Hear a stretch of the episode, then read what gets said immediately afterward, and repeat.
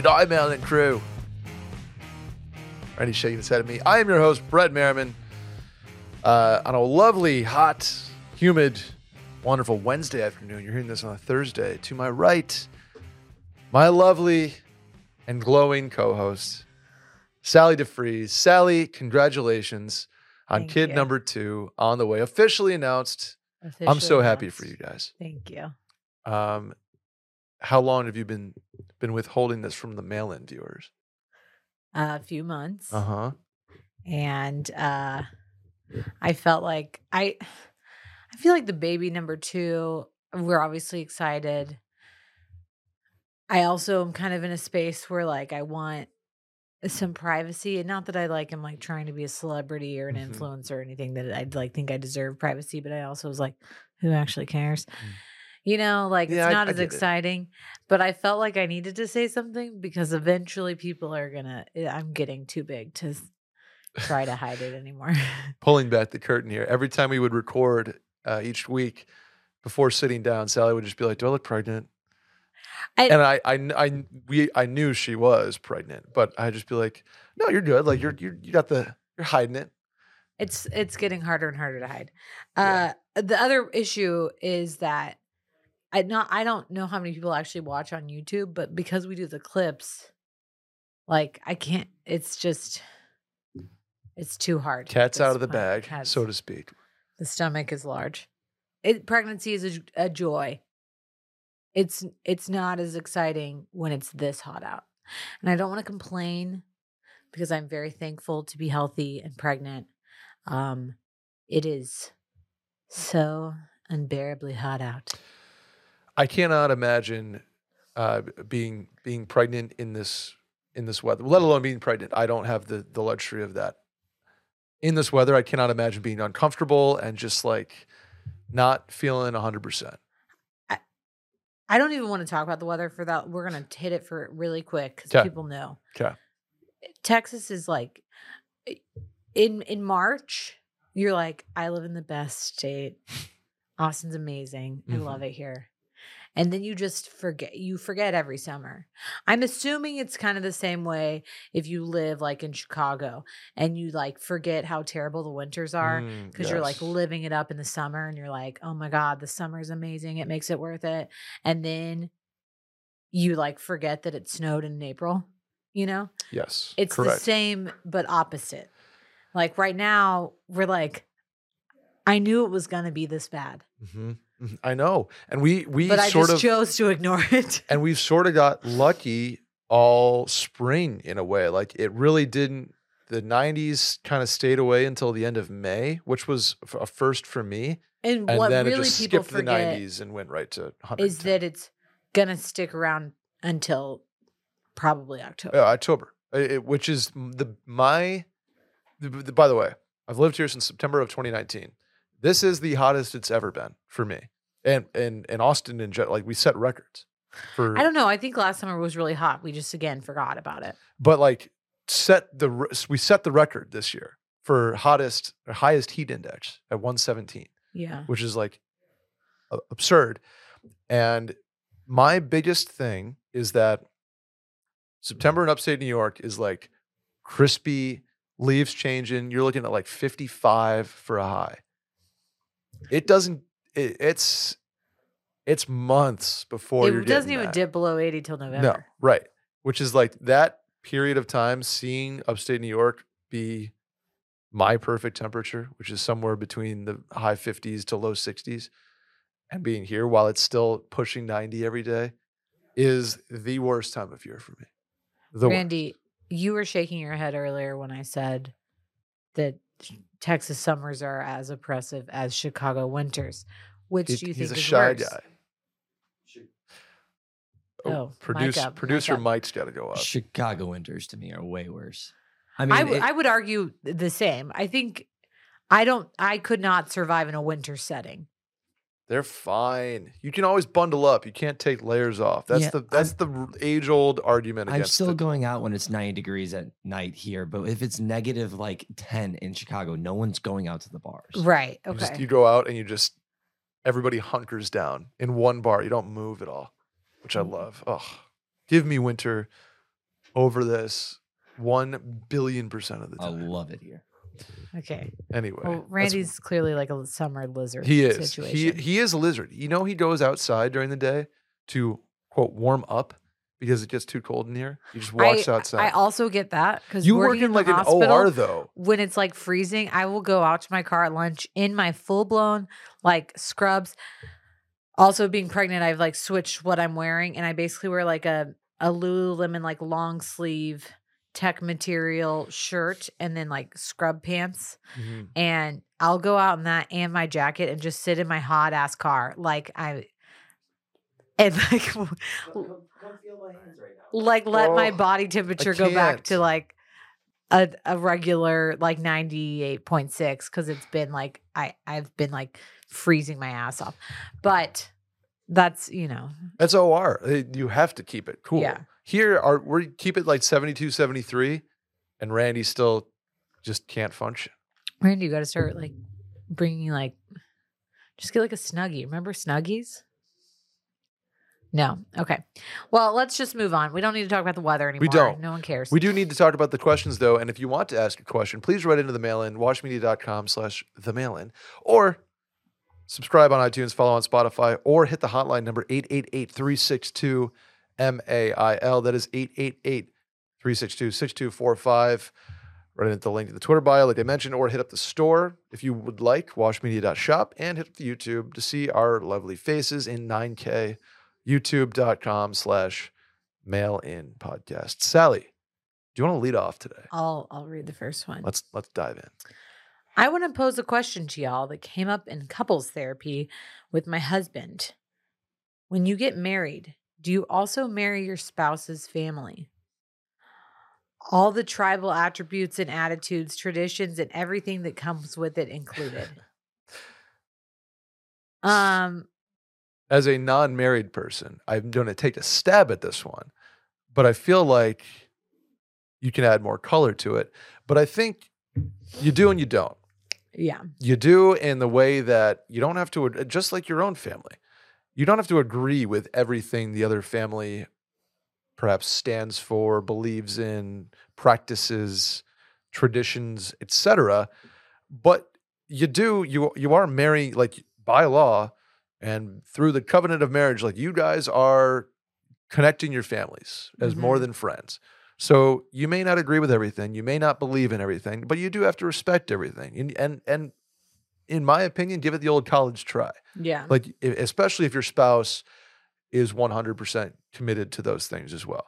You have to respect it and you I, I think you have to make the effort to participate and and be uh, be a part of it. I think you're, you know, I, I see where this person's coming from. I'm one happy you're going to couples therapy. That's awesome, and just hitting the ground running there. That's great. Uh, but are you going to agree with everything? Are you going to love Nana's casserole? Maybe not. Yeah, I think I for us, and I think a lot of people now, it's like when you get married, you are starting your own family unit. Mhm. You know, even if it's just you and your partner and you don't have kids or whatever, but like when you unify your life with someone, you get to choose how you're going to live your life. And if you want to do that completely separate of either of your families, that's totally fine. Um, I think most people will do like a mixture of Mm-hmm. kind of both. Um, I I know speaking for myself and for Will, like you, uh, we came in with like what we wanted out of a family and out of a marriage and what we believed, you know, like we were gonna how we were gonna raise our children and what our religious beliefs and political Mhm. beliefs are. But like you said, you still, if you're planning on spending time around your family, you need to respect their, you know, quote attitudes and Attributes and, things. tribal tendencies. Yeah. Um, it this is always it's difficult for people because also I think even the like picking who's gonna go where at which holiday is hard Oh, don't no doubt. because once you start adding other people in, like we've got Will's sister and her husband, and then I'm one of five, and it's like hard to get everyone lined up together. It's hard to not upset my. I mean, my mom gets really upset when we don't spend holidays with her, and I'm like, we we owe it to both families. Yeah. You know what I'm saying? Oh, you got a lot of spots to hit. And then I think too, you get to the point like eventually. I mean, we're lucky because we live. A lot of my family lives in Austin, but if we were living by ourselves, there might be a point. How I was when uh, we were kids, that like we just stayed by ourselves for holidays. Like people mm-hmm. could come to us, but it was like we're not traveling to Illinois or to North Texas to go to a holiday. You can come to us. There's five kids here. We're not Mhm. leaving. Um, so that's always a little difficult.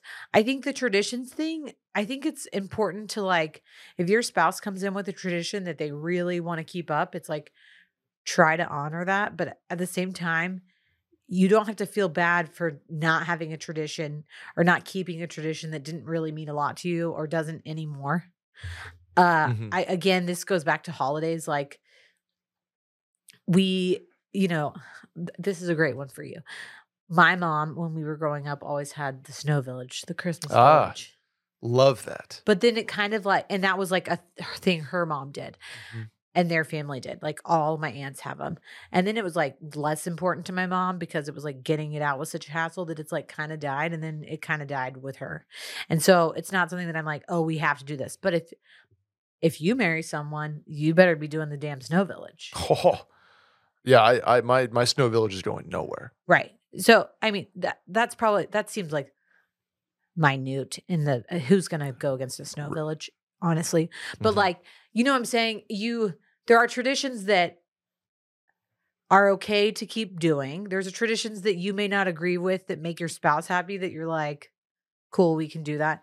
And then there's stuff that you can forge together. Like Mhm. this is how we are going to do things. This is where we want to you know, spend our time and our money. I think a big thing that people struggle with, especially the first few years of marriage, is where do they spend their holidays and are they going on family vacations? Mm, okay. Because Interesting. I think one thing that our family is starting to realize is we usually used to take like one big family trip. And now that there's kids in the mix, it's kind of like, okay, well, I don't know if I want to spend like my PTO and all my money going on a trip with like my family. I would rather go on a trip with like Your little, your Will unit. Yeah. You know? Yeah.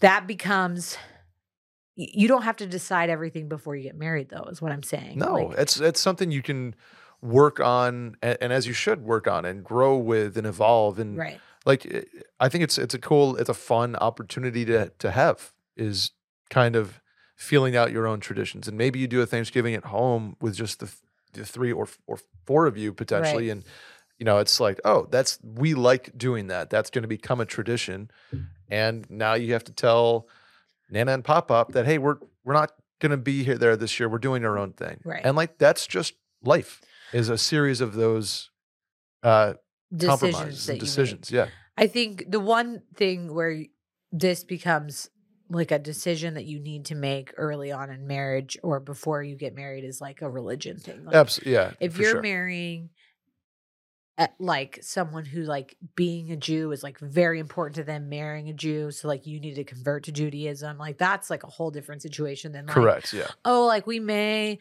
go to your Presbyterian church on Christmas even though I grew up Methodist Mhm. like changing religions I- think that's that's one thing that you've got to discuss before marriage like absolutely. is this something I'm yeah. willing to convert to Mhm. is your family going to be cool if if I don't convert? I Right. had an aunt who converted to Judaism. Mhm. My cousins, they all live outside of Chicago. Like that was very well like before obviously before they got married. But Yep. like did it, everything's great. I, but I I'm sure when they're making those decisions like I have no idea if that upset my grandparents or not. Probably they didn't care Yeah. but like i mean they definitely don't care now Yeah. um figuring out like those like especially i think it's i think it's easy when you're marrying someone who's like from your same background but if you're marrying someone who's like from a totally different culture it's it's almost your responsibility to like learn about what their whole situation is. A You know what I'm saying? Yeah. Just enough to be respectful and like observe their tradition. You don't have to like fully partake in everything. Mhm. But if I was marrying someone from a totally different culture, country, etc., I would be like, okay, like we're gonna dive in. I'm gonna like I might not be able to assimilate myself completely, but let's like Yeah. try to be respectful of what's going on. hundred percent. It's it's a respect thing. It's a it's an empathy thing. It's like a mutual understanding of where each other grew up or are coming from culturally. Like, and it's sort of an opportunity. I think that's what marriage helps do in general. Is it's a it's a journey, right? And it's a series of decisions, and it's a ser- It's it's you're all consistently and always learning about each other, and that's that includes family. Like you are joining two families to to make another, basically, right? Yeah. And, and I think that there's something special about that. So yeah, you do marry your spouse's family. Like I said, you don't have to agree with every single detail of everything, but at le- the respect factor is 100% where you have to start building that on. the last thing I'm going to add is I think it's really important when you're having these conversations pre marriage, like they are, to very much make it make your wishes known of like, hey, I, we are going to marry each other. We're going to start our own traditions. We're happy to respect your family, etc. But like your mother's opinion Mhm. or your sister's like thoughts or your whatever family members like most you know your dad's p- political views whatever it may be like are not gonna dictate every single thing we do Yep. and that Yep, that was yep. something that will and i talked about a lot because my family is here they have a huge influence on my life Mhm. and will loves my family but he's like we are going to do our own thing and we're not going to do every single thing that your mother tells us that we have to do Yep. Totally. um, and I think when people have issues with their in laws, it's because they didn't discuss beforehand, like, hey, we're going to have some boundaries and like love your mom, but we're going to. We're gonna keep our lives separate. She's not gonna like dictate how we live our lives. yeah, totally. I think I'm gonna. I'm just gonna. I'm gonna leave. it. There's a lot of things that like it's school is an example there, and Right. religion and Christmas tradition. Like there's a lot that you can get in the weeds on there. I think communicate and res- be respectful, Right. and at the very least, discuss like a, a civil discussion and be Yeah. open. Yeah. Um, maybe your family is vegetarian, for example, Sally, and wants to raise your kid completely vegetarian. Nothing wrong with that. But if they're not, boy, do I have something for you. Butcher box. Wow. Wait, maybe you just go f- full m- m- m- carnivore, carnivore, carnivore. omnivore. Car- carnivore diet, just just full on meat all the time. That there was a name for that though. Wasn't Isn't it the there? Atkins diet? No, it's not the Atkins. There's like, I feel like Kate Middleton did it when she Oh was my like, gosh. like literally like only ate meat, like not even like a vegetable. We are certainly not endorsing that. We're not method. endorsing that. Neither does Butcher Box. I think you should be an omnivore and you should have like great organic produce and then Mm. like great organic grass fed meat. perhaps high quality cuts of meat, uh, Yeah. like beef, seafood, pork, scallops, which probably falls under seafood, but you know what I mean. Yeah. Lobster tails. How about that? Also seafood. Also seafood. I seafood and I eat food, Sally, and that's what Butcher Box can help me do because Butcher Box has made life easy. High quality meat and seafood you can trust. 100% grass fed beef, free range organic chicken, pork raised, crate free, and wild caught seafood. It's all humanely raised, Randy. No antibiotics or added hormones. Plus, it's delivered right to your doorstep with free shipping always. Sally, did you know you can customize your box?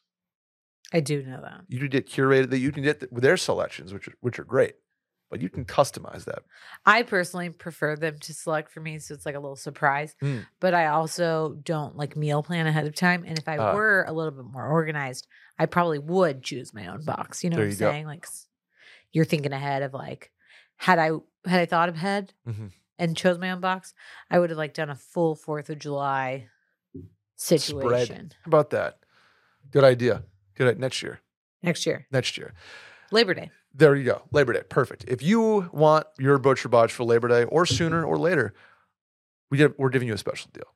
Here's the thing. Sign up today at butcherbox.com slash mail-in and use code mail-in to get new york strips for a year plus $20 off your first order. That is butcherbox.com slash mail-in and use code mail-in to claim this deal. Free steak for a year New York strips. Can't can't beat that. It's a great beginner's steak to cook. Hard to mess up, easy to make pretty good. Yeah. And you get it for free for a year. Butcherbox.com slash mail-in and code mail-in. Let's go to the next one. Hi, Sally and Brett. I need some advice from Sal Gal on flying with a kid. Quick background info before the questions. My daughter will be 11 months at the time. My husband and I will both be there. Direct flights do not exist, so there will be a layover. Uh, Chicago, probably Midway, if it matters. Randy, do you have a Midway versus uh, O'Hare? Not really, but I think in general, people like Midway over O'Hare. Uh, that's what I've heard too. Uh, and both flights will be around an hour, assuming no delays. Three parts to my question. Sally, one, is there a best time of day to travel with a kid, or is it just kind of shitty no matter what? Two, is it better to have a short layover and be rushed, or get a long layover and have to entertain her, but be less rushed? And three, any tips you have on entertainment? Note, I'm not against using a tablet, but she doesn't really have the attention span yet and will not wear headphones. Okay. I'm gearing up for a flight with Fritz. We haven't flown with him since Christmas. Okay. Now he's 2 Mm-hmm. And I'm actually anticipating it to go a little bit better because he does can, look at a head at, at a tablet can tablet in. and will wear headphones. Okay. So I'm Big. thinking that Big. if we keep him from watching Moana for like the next three weeks, when we finally let him watch Moana again, Mm. or Home Alone, or Paddington, he will be like so psyched he'll just like get fully It's totally it. silent. Um, we are in a, we are always in a similar situation when we fly to Michigan. There's no direct flight that we can take. Um, here's what's worked for us. You know your kid best. Here, personally, is what worked for us. First of all, my sweet spot for like they're good flying is up until nine months. Anything after that, when they like become aware and they can crawl or walk, becomes really shitty until Okay. they can get back into the spot where they will be entertained by an iPad for hours. Mhm. Um, so 11 months, unfortunately, is like right in the dab, smack dab in the middle of that like Oof. shitty time. So just be prepared for that. Mhm. Um, okay. Number one, always flying in the morning for us was better. I always thought if we flew in the afternoon, I was like, maybe he'll nap or even go to sleep. That never was the case. He could never like get comfortable and nap. So flying in the morning, I was like, I would rather fly in the morning and then him nap on arrival and be late to the nap. But usually they're Okay. they're not like so overtired that they're pissed off Mm. that has what been what we've run into when we fly at night is like I'm like, okay, he'll go to sleep, but then he just can't focus or go to sleep. And then we spend three hours of him being overtired. So morning flights are better for me. Even if it's like ass crack of dawn, way better than like flying at 5 p.m. Also, in general, just across the board, I personally prefer traveling in the morning, even when we're without Fritz, because I Mhm. think there's less chance of flight delays. Like, Oh, give me the delays. Give me the adventure. yeah. Give me the give me the extra night that I have like to be like, people, oops, sorry. people flight- are fresh. People are happy. Yeah. They haven't like been through the whole 10 hours of their day already and it's 5 p.m. and they're just fucking done. So. I personally think fly in the morning if you can do that in general. Mhm. Fly in the morning on the way there because you get there early. Fly in the morning on the way back because you do not want to spend all your day dreading the flight. I know we have different we do. We, we'll, we'll, do, we'll go to mail in court over that. Okay. Um, number two, connection wise, I have also found way easier to have a short ass connection than to have a long one. Okay. Um, even if you're even if you're sprinting from one gate to the other, first of all, people will take pity on you because you have a kid Mhm. and they'll move out of your way or make accommodations for you.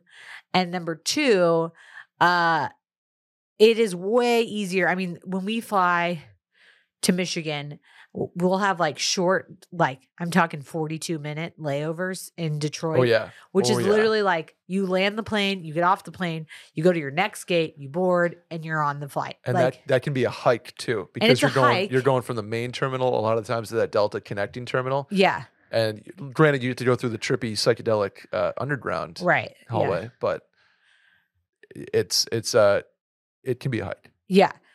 Even j- it, just it's better because they don't have time. You don't have time to stop, do shit. Usually, you have time just enough to like go to the bathroom, change a Mhm. diaper, and get the hell out of there. Okay. Uh, uh, we've one time even like Will went ahead and I like changed Fritz's diaper and he like Mm. boarded the plane before I even got on. It was like my wife's coming with my kid. Just make sure we get there. Yeah.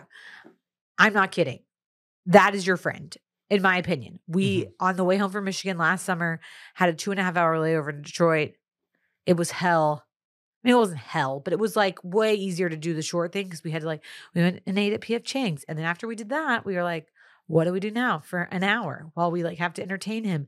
And he like wants to just sprint all over the place. We like set up a little play area by some chairs that no one was at the gate and he still was just like running to run and like be on the moving sidewalk. So Mm.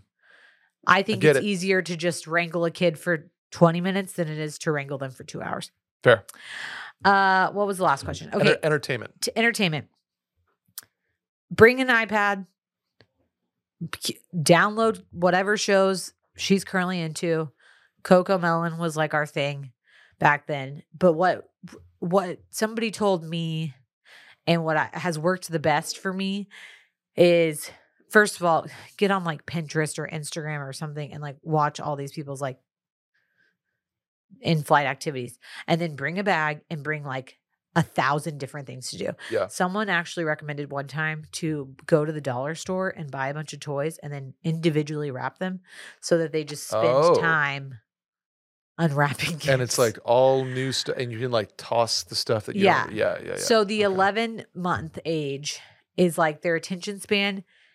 Each activity is going to be two to five minutes. Mhm. And if you're on an hour flight, you got to have at the very least 20 activities Oh my gosh. or 10 that you can repeat. Yeah. You know, uh, we found Fritz really likes watching videos of himself, Oh, interesting. like more so than like he's just very Just watching his- narcissistic, uh, than like watching a form. movie. Yeah.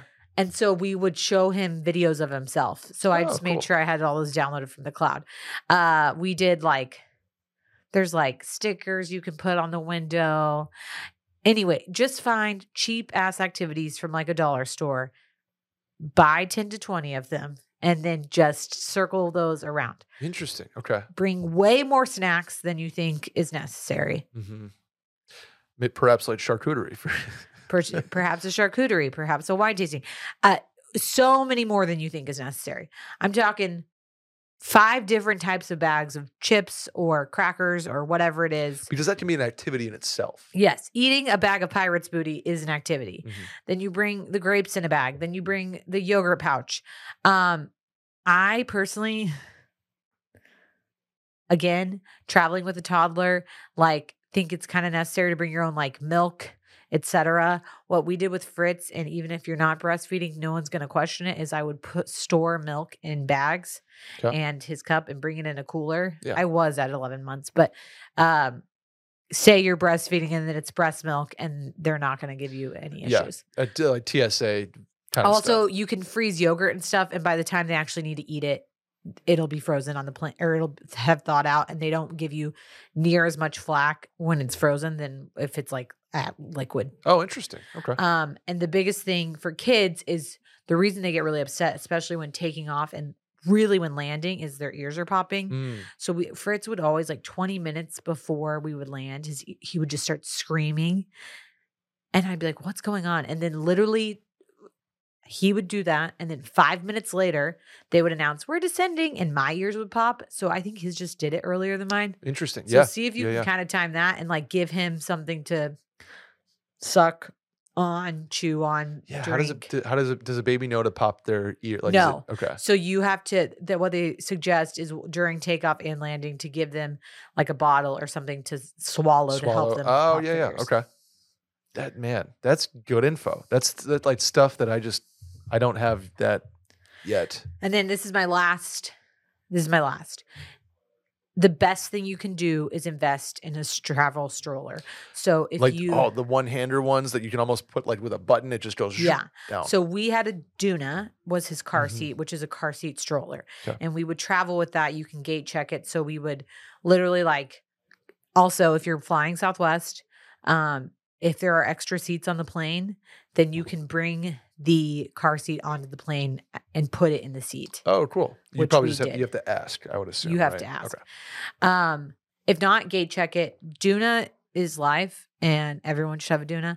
But if you don't have a Doona, we have a Joolz Aer, which was kind of expensive. I think other people have a Babyzen Yo-Yo, both kind of expensive, but like a really lightweight travel stroller that, like you said, literally like pops down. It's Mhm. eight pounds and it can fit in the overhead bin. Gotcha. So I've found that easier to bring along with us than like hauling the whole thing. Like yeah. I, I see, you see the people that are just hauling stuff, and you're like, oh man. a lot of like people though too, and we never did this with Fritz because he wasn't into it, but like baby wear where you put them on like in the kangaroo pouch. Yeah, yeah, yeah, and basically just wear them. Um, that's really nice because you have use of your hands, especially if you're traveling alone, because Mhm. then you don't Oh, have yeah. to be Yes, doing stuff. That's all my travel tips. that is, Sally. That might have been the most information you've ever delivered on a question. We've done it a lot. I have figured out. I mean, and every every time is a new time. So I'm sure I'm gonna like say all this, and then when we travel to Michigan in a month, it's gonna all be out Totally the window. Uh, let's do the next one. Oh, this is me. Okay, hold on. I can do it too if you if you no, no. Let me pull it back up. Okay. I think it's For- actually me. Oh, it is you? No. I don't know. Go ahead. It's my turn. Go ahead. For context, did we miss a part of this question? I think you just started with like, "Hey guys." Hey guys, for context, I'm 30 getting married next year. I was thinking of who I would invite to my bachelor party and am currently at 26 guys. Woo. Nearly every guy invited to the wedding from my side will be invited to the bachelor party if I do this. I spent my whole life in Atlanta up until moving to LA last year and have always prided myself on being a loyal friend who keeps everyone connected. As a result, I am very close to my college friends, high school friends, childhood slash family friends, and some others made along the way. I talk to all these guys in various group texts every single day. Some I am obviously closer with than others. My actual groomsmen party will be around eight to nine guys. The issue is if I cut out one or two quote fringe friends from each group just for the sake of a smaller party, I'd really be hurting those guys' feelings and it'd be awkward in each group. It's not that I don't like those guys, they would just be the ones that I'd cut if it came to that. I want all my close friends to be there and realize that I am lucky to even have had so many close friends at this point in my life. But this feels excessive and will make it difficult for bachelor party planning. For the bachelor party, I'd like to just rent a beach house somewhere more relaxed, unlike Vegas or Mexico, so that I can actually spend time with everyone rather than people disappearing to different clubs and casinos in Vegas, for example. Do I need to cut people out or just embrace all the bros? Thanks.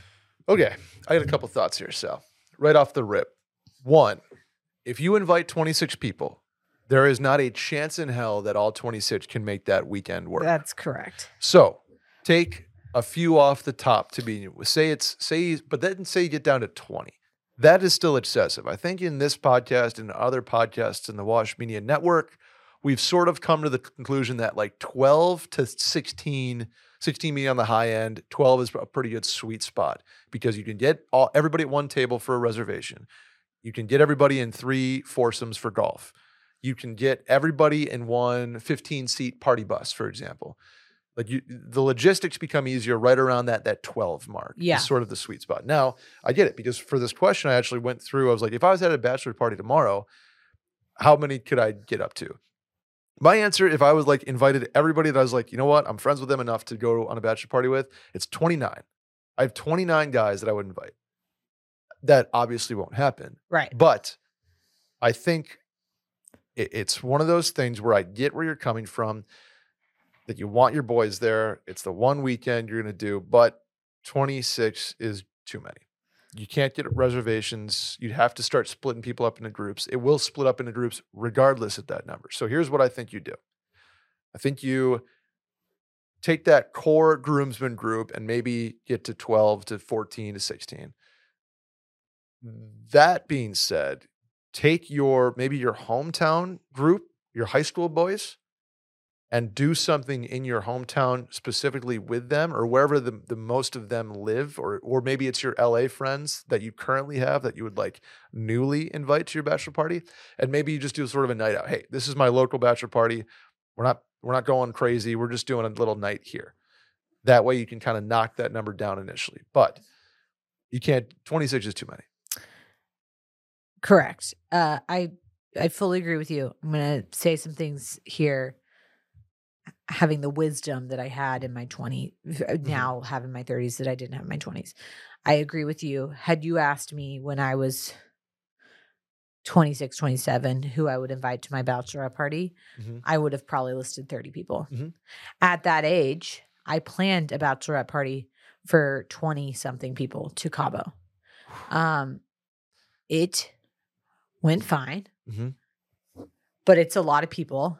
And you, like you said, I mean, we were able to get reservations places, but I had like literally planned it months in advance. And it should be said that anytime you go over like six, you're you're doing the like you're getting a prefix menu. No one no one's ordering off the menu a la carte, whatever Gotcha. Yep. anytime you do a dinner like that.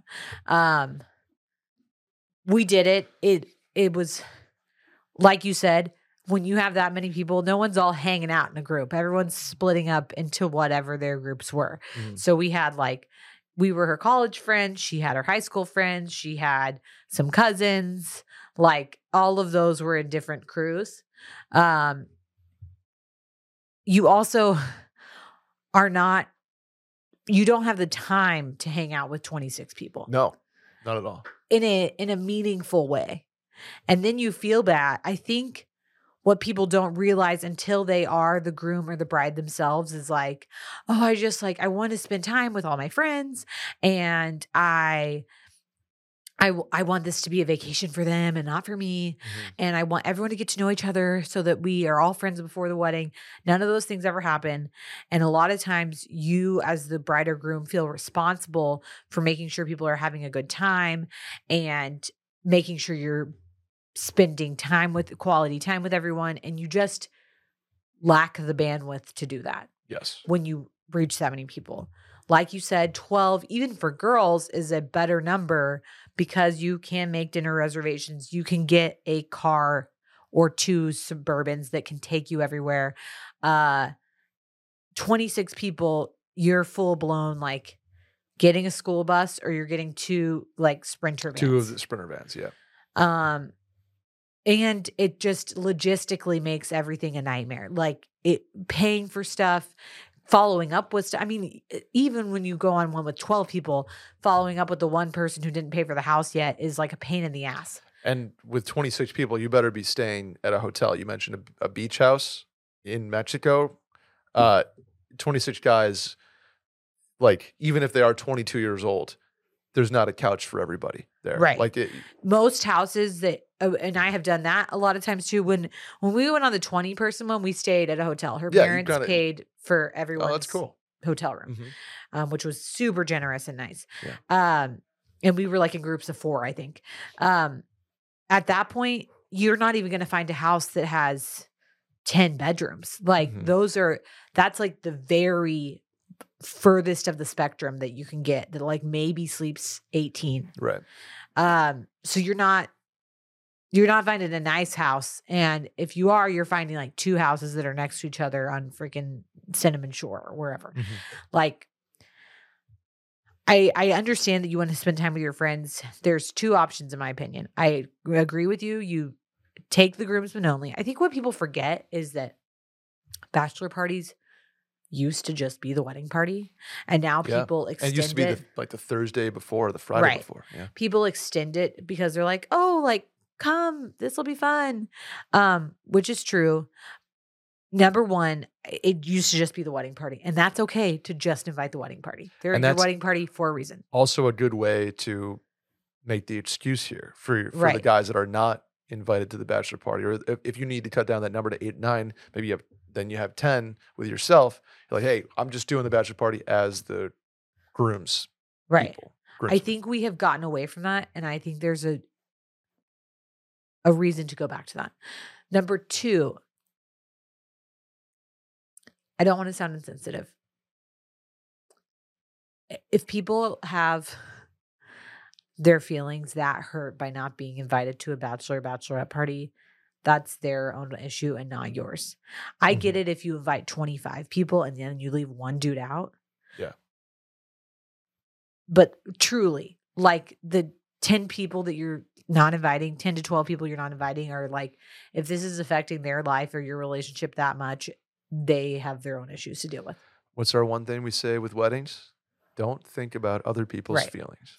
Number three for me is if you're not willing to sit down and have like a full blown hour long, like deep dive life conversation with one of these people, do they need to be on it? I think people make decisions. Like I know for a fact that my brother in law Drew did this. He's like, well, I have to invite this person because everyone else on this group text is going except for this one dude. Mm. Which does make it awkward. But like Does. if they're all groomsmen and that guy's not, That's then an easy out. Yeah. it, it is what it is but like we can't be inviting people based on what our group text are and i know that that's kind of what he's doing here and i know that that's what drew did and that's what is really hard in your like late 20s when you have like probably the most friends you'll ever have Mhm.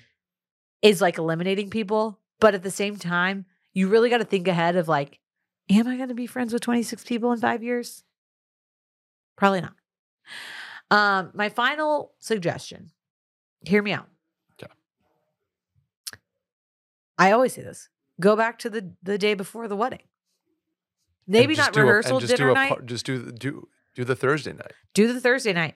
Honestly, Will was the best man for a guy who wanted to invite like 20 people and they just literally did golf 36 holes on the Mhm. Thursday before the wedding and then went and like had a big like cookout. Boom. And I he, they just did a scramble at a club somewhere. Then you can go like 30 people and it's all everybody's there for the wedding anyway. And, And, then if they're you can not make it on put out Thursday, great. because you didn't like ask them to travel for your wedding and for the bachelor party. there you go. How about that? you don't have to invite I- I know I have always said this like you want the people at your wedding to be people you're close with so that those are the people that matter. Those are the people you want around you on your big day. But they don't also have to be so close to you that they need to be invited to the bachelor party. And I think as we have gone in this direction of being connected with everyone at the same time, I was the same way. Like if you would have asked me, I remember having this conversation like eight years ago with a girlfriend, being like, I would literally have 16 girls at my wedding. Mhm. And now I would have like three. And- Three and- sisters. And, and it's not, well, yeah, exactly. And it's not that I don't, I'm not friends with any of those people No, anymore. yeah, I'm still different. close with all of them. Yeah. But I also like priorities have changed, Correct. You know? I get it. I totally get it. So I I'm just saying this from a look at it, try to look at it from another perspective, but I I totally get it because I was there. Everyone has been Mhm. there. Um if you want to do 26, do 26. I'm just telling you it's gonna be a bitch for you and your best man to plan. Very much so. I, I love the Thursday idea. Then you the- like then you get Uncle Jim involved, Yeah. Uncle Mike involved. They they want to rip it up. I know that. Yeah. Anyway, if you uh, let us know what you end up doing, because I'm, I'm Congrats on your nuptials. Congrats, yeah. Uh, I got to I got to talk about Squarespace though, because we built Wash Media upon Squarespace, the platform. To this podcast is brought to you by Squarespace. Squarespace is the all-in-one website platform for entrepreneurs to stand out and succeed online. Whether you're just starting out or managing a growing brand, Squarespace makes it easy to create a beautiful website, engage with your audience, and sell anything, Randy, from products to content to time. All in one place, all on your terms. Squarespace, Sally, is uh, your husband Will is familiar with it. He built He's the brand Sunday Scaries Familiar with it. upon yes. Squarespace. We built Wash Media on Squarespace. For example, uh, when you submit a question to the mail in, you're doing it via Squarespace, and Squarespace can work for you as well. Uh, you can get analytics once you make your uh, make your site. Use insights to grow your business. Learn where your site visits and sales are coming from, and analyze which channels are most effective. Improve your website and build a marketing strategy based on your top keywords or your most popular products and content. Uh, they also have blogging tools. When I write columns for Wash Media, I'm getting the itch, by the way. I want to write again. Yeah. You familiar with my column game, Sally? hmm Okay. Well, they have blogging tools over at Squarespace. Uh, allows you to share stories, photos, videos, and updates, categorize, share, and schedule your posts to make your content work for you. They also do email campaigns. With email campaigns, you can drive sales and engage your audience with Squarespace. Easily collect and uh, email subscribers on your site and build connections and repeat business through regular email updates. Introduce your brand to new subscribers with welcome emails, announce an upcoming sale, or send your top customers a discount code. Built in analytics measure the impact of every send. Big fan of email campaigns. So if you have a brand or you want to start something, you maybe you maybe you not quite ready yet to launch a business or a company, but Squarespace can put all your ideas in one spot to build your brand, to build your company, to build your idea. So head to squarespace.com for a free trial. And when you're ready to launch, go to squarespace.com slash mailin to save 10% off your first purchase of a website or a domain. Uh, Sally, ready for this one? Yeah, that's you. I need the 411 on Botox. I'm currently considering it, but worried about staying consistent with it, the cost of it, and bad results. Any and all info or experiences is appreciated. We'll start Botox. Have you had Botox? Brett? Never. I have not. Not that I'm anti. Uh, I don't really know what I would do. I don't really know how it would affect me, but I've seen plenty of people with Botox, seen pl- e, filler, Botox, it's whatever it is, and we've kind of discussed this on the mail-in before. But if you're into that sort of thing, I think a little in the right spots looks awesome. Yeah. Okay. Uh I have Botox. I have not had it since before I got pregnant. Is it like a when you're pregnant, you're not You're not to- supposed to get it when you're pregnant or breastfeeding, Hmm. which kind of sucks for me. interesting. Uh, there's a- there's a lot of things you can't do when you're pregnant. Um, okay, for me, Botox, I probably started in my late twenties. I I don't even personally know what like the best age to start in. Um, some people say like you can start around then, and then you just have to like upkeep it. Some people Okay. say wait. For me, I started when I like had noticeable forehead lines that were starting to bother me. Is that the let, like let's bring it down to somebody ignorant like myself.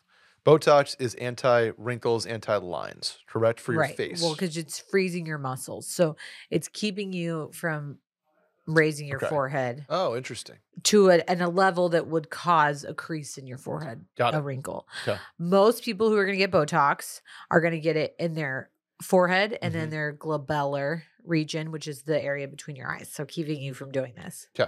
Okay. Gotcha. Like the squinty. Yeah. Yeah. Got it. because the the the lines that most people are concerned about are your forehead wrinkles and then what they call the 11s lines these lines right here that people get Yep. from squinting um most i would say 80% of people are just getting botox there Mhm. once you have started having botox or you're noticing wrinkles people get them in the corner of their eyes like crow's feet to keep you from doing that Sure. some people, some women and men get it above their upper lip to what's called a lip flip that helps your upper Ah. lip look a little bit bigger and keep your smile from being really gummy. So if you smile like this, you can see your gums. Mm, If you put Botox, it relaxes that muscle and has less of a gummy smile. got it. Okay. So it's really about what your goal is. Like, Okay.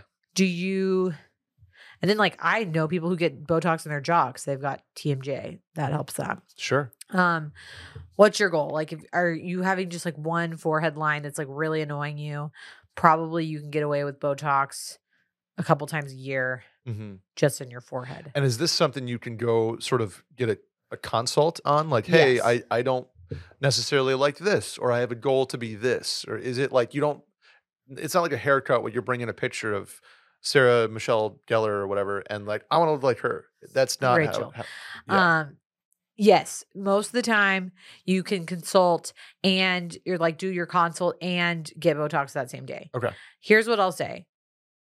I personally feel like people who are administering, administering Botox should be medical professionals. So I'm talking a Mm. doctor or a nurse Mhm. or a physician's assistant. Okay. Like MD, NP, DO, PA, etc.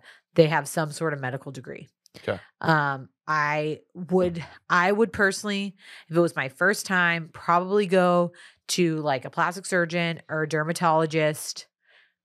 And even if you're seeing like the nurse or the PA there and go that route versus going the aesthetic wellness space. Okay. I now see a nurse at an aesthetic spa. Yep. Um, that's run by a doctor and the nurses, the nurse, they're nurse injectors. Gotcha. But you want, in my opinion, you are, and I, I know that I like get the hardo medical like rap here, but you are injecting a toxin into your face.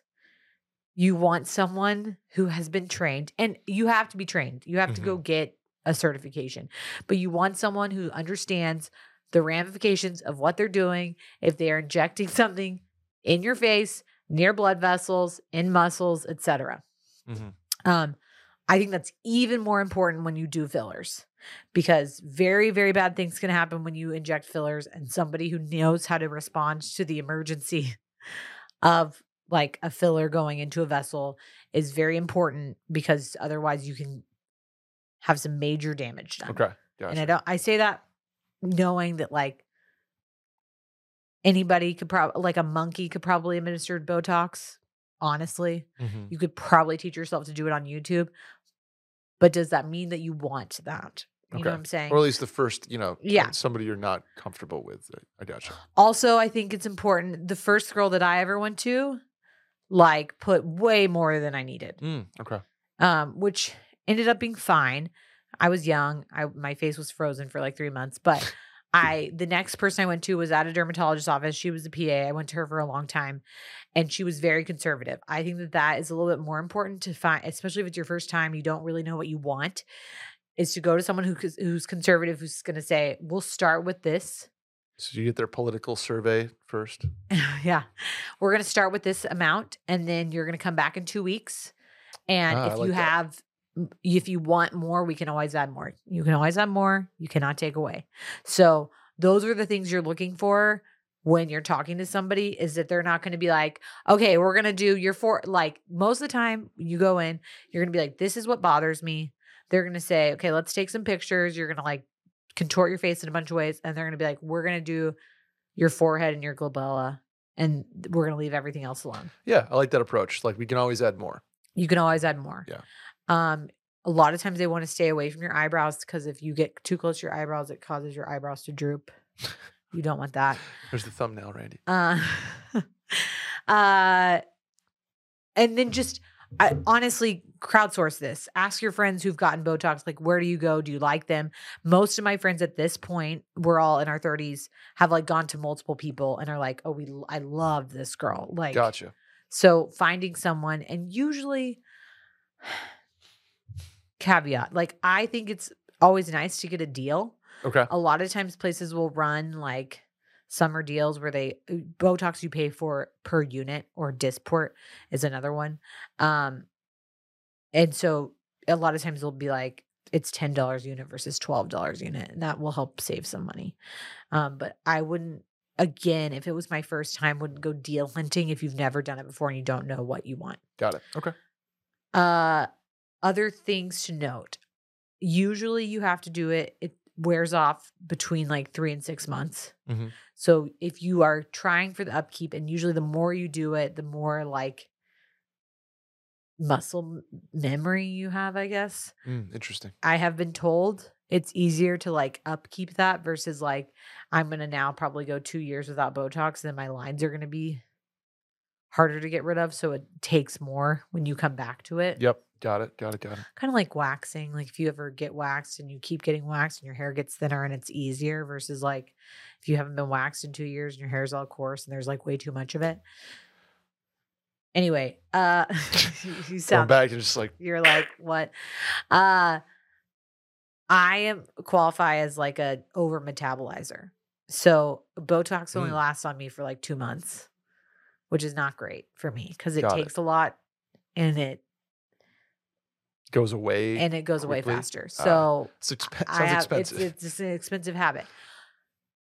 My final thing, and this is actually something I've been getting into as Botox is getting expensive for me and I can't currently do it is if you want, if you are not ready to dip your toe into the Botox aesthetics pool yet, um, try face taping. Face Have you ever heard like of a frownies wrinkle patch? Uh, no, Okay. I have not. Uh I will I have these ones from Amazon. They're called Toot Newt. I'm Toot definitely Newt. pronouncing that incorrectly. It's T O U T E space N U I T, but they're basically facial patches you put on. You slap these babies on while you sleep. Like Mm. there's one for your forehead or the crow's feet or like your smile lines, whatever. And it keeps you from moving your face while you're sleeping Interesting. because even okay. though you're moving your face while you're awake, it's really when you're squinting while you're sleeping that you're making the most damage because you're Oh, sitting there squinting and you're not realizing that you're doing it. Got it. Um, so there are a lot of people who do that to either like bridge themselves to more time between their Botox or who have gone totally natural and don't want to stick botulism, which is rat poison in their face, which is what Botox is. Uh, so they have gone to face taping. Another resource is um, on Instagram, Natural Face Bible. She does like kin- kinesio tape Oh yeah. instead of the patches. So you're saying I, t- I take one of my thing- breathe right strips and just Yeah. psh, but you have down. to be very consistent with it and Ah, I y- you can see results but you have to be good about it so if you're if you're like i don't really want to like inject poison into my forehead or i'm not ready to be there yet Mhm. face taping is also a great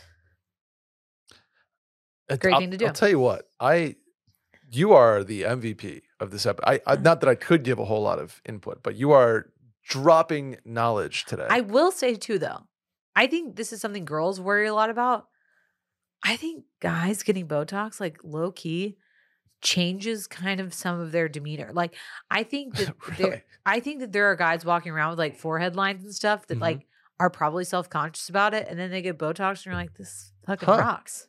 I'm I'm certainly not anti Botox. Yeah. I I will look into. I just I do I do have a pretty mean forehead line right there. If you guys are looking. Also, it should be said across the board, the best anti aging you can do is wear sunscreen every, Mm-hmm. every day. single day. And I just ordered some for Will Mhm. because I was like, you need to have a, a daily face, but also people do not forget your arms, especially your left side, because it's like clinically proven that you are more likely to get skin cancer on the left side of your body driving. because you're driving. Ha, And that is wild. If you live in Texas and the UV index is probably like plus 10, put sunscreen on the morning before you leave your house and then keep some in your work bag and put it back on when you're leaving Mhm. and driving home because you're going to be stuck in traffic for 30 minutes and your whole arm is just going to be baking. And that's where you get melanomas. Randy, Listen, Randy, you you you Okay. So invest in sunscreen. capiche? Um, Next, final question. Yeah, let's do the let's do the last one. Okay. Tips for a Napa trip. Where do you fly in? How do you get to it? Slash around. Places to stay. Budget friendly ideas. Last one's tough. Okay, well, I literally just went to Napa like two weeks ago. Looked Uh, like looked like a terrible time. I had a cold the whole time. So Oh, it was no. not, and I was pregnant. I am pregnant. So Uh-huh. it was like, is going to Napa when you're pregnant the best time? I wouldn't say it's the Mm, best, but it's not. It can't be the. It's still not. It's still Napa. It's beautiful. Uh, literally, Will and I were driving around, and you're in the Napa Valley. You're like, I forgot how beautiful this place Mhm. is. Um, Start by saying you fly into either San Francisco or Oakland. I guess are the two so spots. San Francisco, Oakland. I actually had fam- some of my family flew into San Jose, which Oh is yeah, that yeah. 30 minutes further, but Mhm. you're probably renting a car in general to get to Napa or having someone pick you up. And so the extra 30 minutes, like I Oh, you could go Sacramento too. Come down. yeah, you can d- you can do Sacramento too. So Mm. there's actually a lot of places to fly. Uh there are some airlines that will fly into like Sonoma or Napa County really. That'd be dope. for like Sure, big bucks. zero dollars. Yeah. Right. But honestly, I found it easier. We have flown into San Francisco before, like SFO. I thought flying into Oakland was easier. Mm, okay. Uh caveat, people. San Francisco's not the sa- San Francisco metro area not so safe right now, okay? Correct. When we rented a car, the girl was like do not leave anything in the car. And then I was like, oh, we're going to Napa. And she was like, oh, okay, that's fine. But if you Mhm. stop anywhere before Napa, do not leave anything in the car. Your car will get stolen or broken into or carjacked. Like Mhm. straight up, people do not care. Got it. So PSA. just be aware of your surroundings and don't be a target. Um, any of those airports easy to fly into. I thought renting a car was easy because we were like leaving to go to lunch and stuff. Again, I also was driving because I was pregnant. Mhm. But if you are going to go on a lot of wine tours and have someone drive you, then maybe just getting a ride from Ye- the airport to like an Uber. Right. I think you do, you could do that. I think the the popular move obviously is to get a sprinter van or some sort of group Right. vehicle. Espe- Like a lot of drivers, if yeah, you're you getting have, a you have driver, one, right? Don't you have a? Yes, Tiba, the bodyguard. Uh if you are doing a getting a driver for wine tours anyway, a lot of times they will also can help you arrange an airport pickup. Oh, there you go. So then you don't have to worry about it cuz the rental car can be expensive and then obviously parking at the Mhm. hotel or wherever is if you have it in a hotel is expensive. Um this last time we stayed at Stanley uh Ranch, Auberge property. So nice, really beautiful in South Napa. So you kind of can like pop between the two. Here's the issue. People think that like they're gonna go to Napa and they can also do Sonoma and like do Napa. Mm. It's a very expansive area. And you've got to like kind of think about where you're gonna be at because I the first time I went, I was like, oh, we're gonna like go to this place in Calistoga, which is like pretty north, and then we're gonna go to Scribe and Sonoma, and like those are that's like an hour away from each other. So it, if you're planning vineyards, like pick some that are all in the same.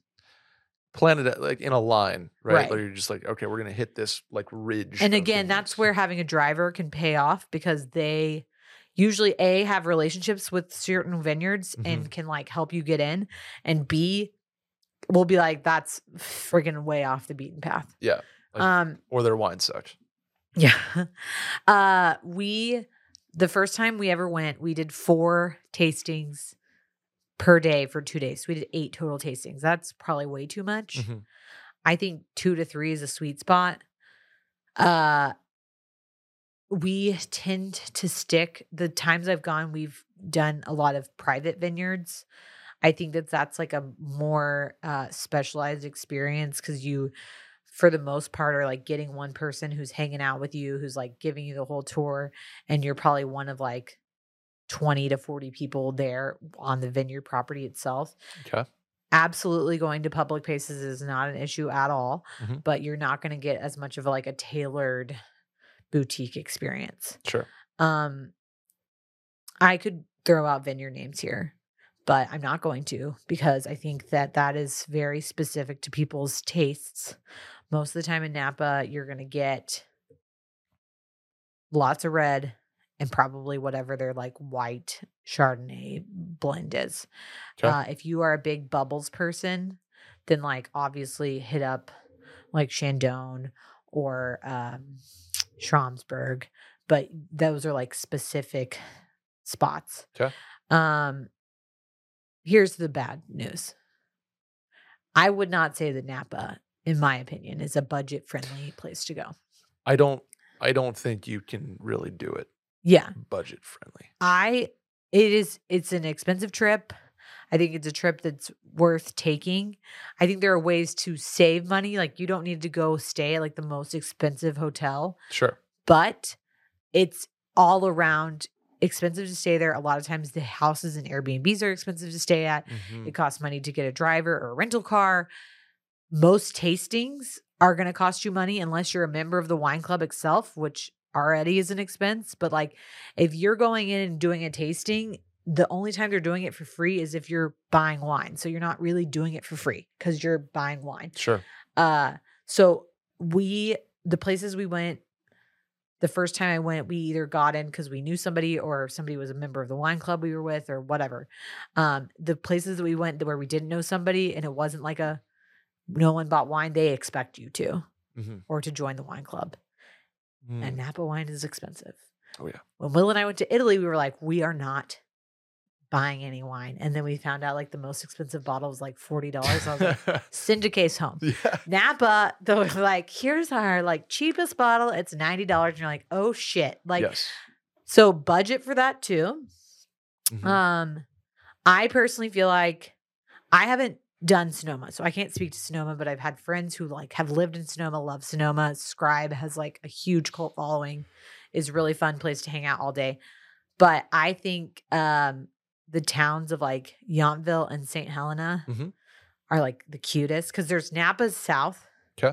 And then you kind of go north up into the valley. So you hit like Yountville, St. Helena, Calistoga, all the way up going into like Healdsburg.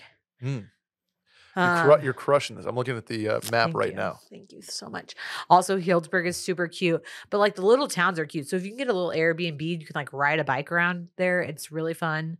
Um, but there's some really cool hotels. I shouts to Stanley Ranch had like a great time there.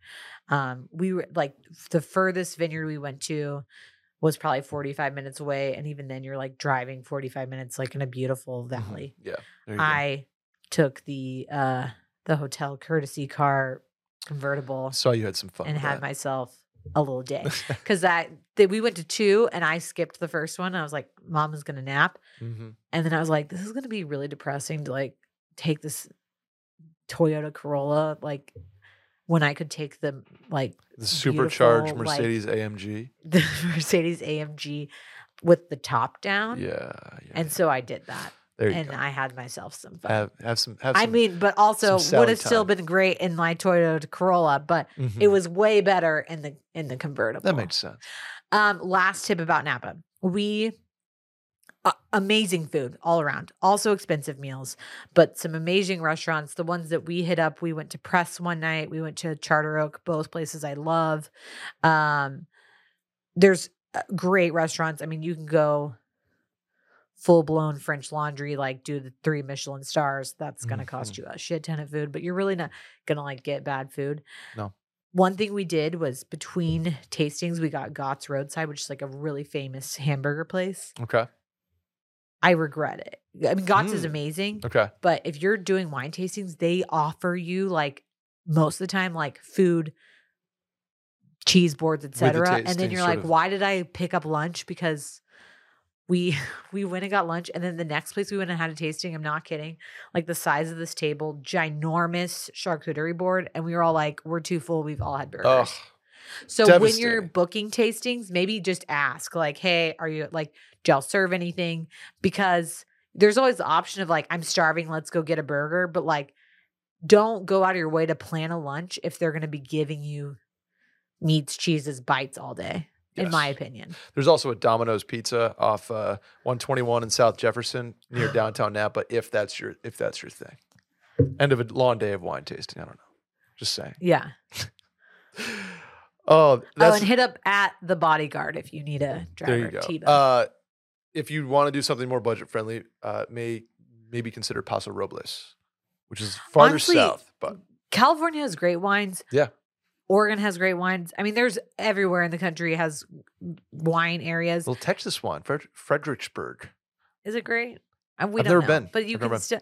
But Napa is expensive, so just know that it's going to be an expensive trip. That that makes sense. Um, Sally, that's going to do it for us today. We were trying to have a, a a tight episode. We did not do that. We didn't. We We, did went not. over and we didn't even answer one of the questions. That's true. That's true. Well, Sorry. thank you uh, for listening out there. Please subscribe, rate five stars, review, and tell a friend about the show. Hit the hotline number 888 362 MAIL. That is 888 362 6245. Or write in at the link in the Twitter bio at Mailin Podcast. Sally, where can the folks find you? Sally DeFries on Instagram and Twitter. I am Brett Merriman at Schmerriman on both of those platforms, and we'll see you guys next week. Bye.